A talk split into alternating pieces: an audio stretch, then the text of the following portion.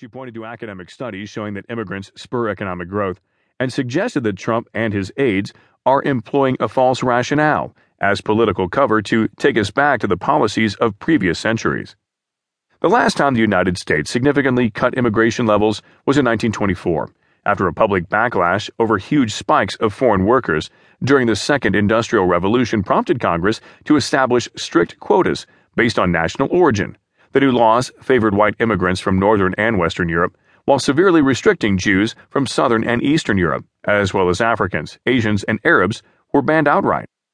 Over the ensuing decades, U.S. immigration rates plunged to their lowest levels since the pre Civil War era, from more than 800,000 immigrants a year between 1900 and 1910 to about 70,000 a year between 1930 and 1940, according to federal data.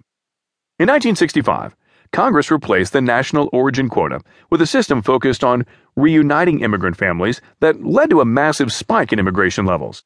Under current policies, immigrants and their descendants will account for an additional 103 million people over 50 years, 88% of the nation's population growth, according to Pew.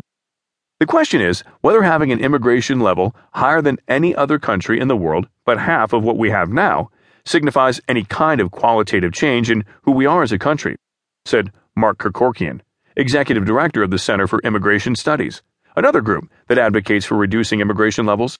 That 500,000 or 400,000 immigrants a year is somehow un American, but 1 million is America. During unsuccessful immigration reform efforts under President George W. Bush in 2007 and Obama in 2013, Beck and Krikorian were reliable voices of opposition to bipartisan legislative proposals that featured a path to citizenship for the nation's 11 million illegal immigrants. But to them, the fate of the undocumented, which has become a major flashpoint on Capitol Hill, obscures their more fundamental goal of reducing overall immigration flows. A third major restrictionist group, the Federation for American Immigration Reform, has spent decades lobbying Congress to cap immigration at 300,000 per year. All three organizations were started with funding from John Tanton, a Michigan doctor who has professed support for eugenics, the pseudoscience claiming that some racial groups are inherently superior. But Beck rejected as nonsense the notion that his group's views are based on race. It is nationalist, not nativist, he said. It's not where you were born, but are you a member of this national community?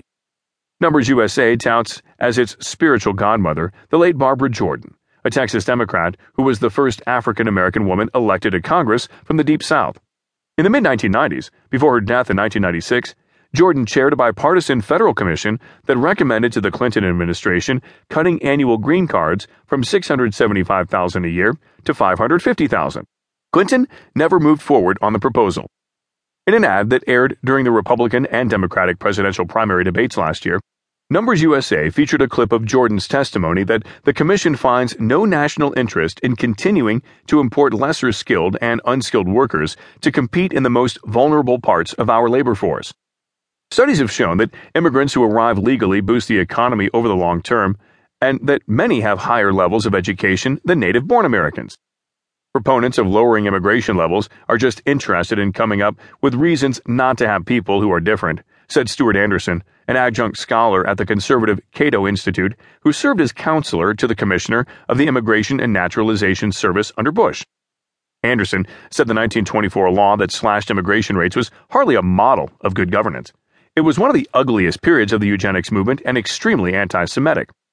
Trump advisors emphasized that limiting immigration would benefit all American workers, including blacks and Hispanics. One aide said the president elect has not specified a target immigration level because he wants to consult members of Congress. The aide, who spoke on the condition of anonymity to address the debate because he was not authorized to talk about the issue on the record, said Trump favors a revamped system that would prioritize immigrants with higher education levels and expertise in high skilled industries such as technology. The 1965 Immigration Act sought to build in preference for skilled foreign laborers, but the system overwhelmingly favors family reunification. Of the 1 million foreigners granted permanent legal residence in 2014, 647,000, about two thirds, received green cards based on family ties, according to the Department of Homeland Security. Just 152,000 permanent arrivals were employment based. In addition, 134,000 refugees and asylum seekers received green cards, and 54,000 more were distributed in an annual diversity lottery for unprecedented.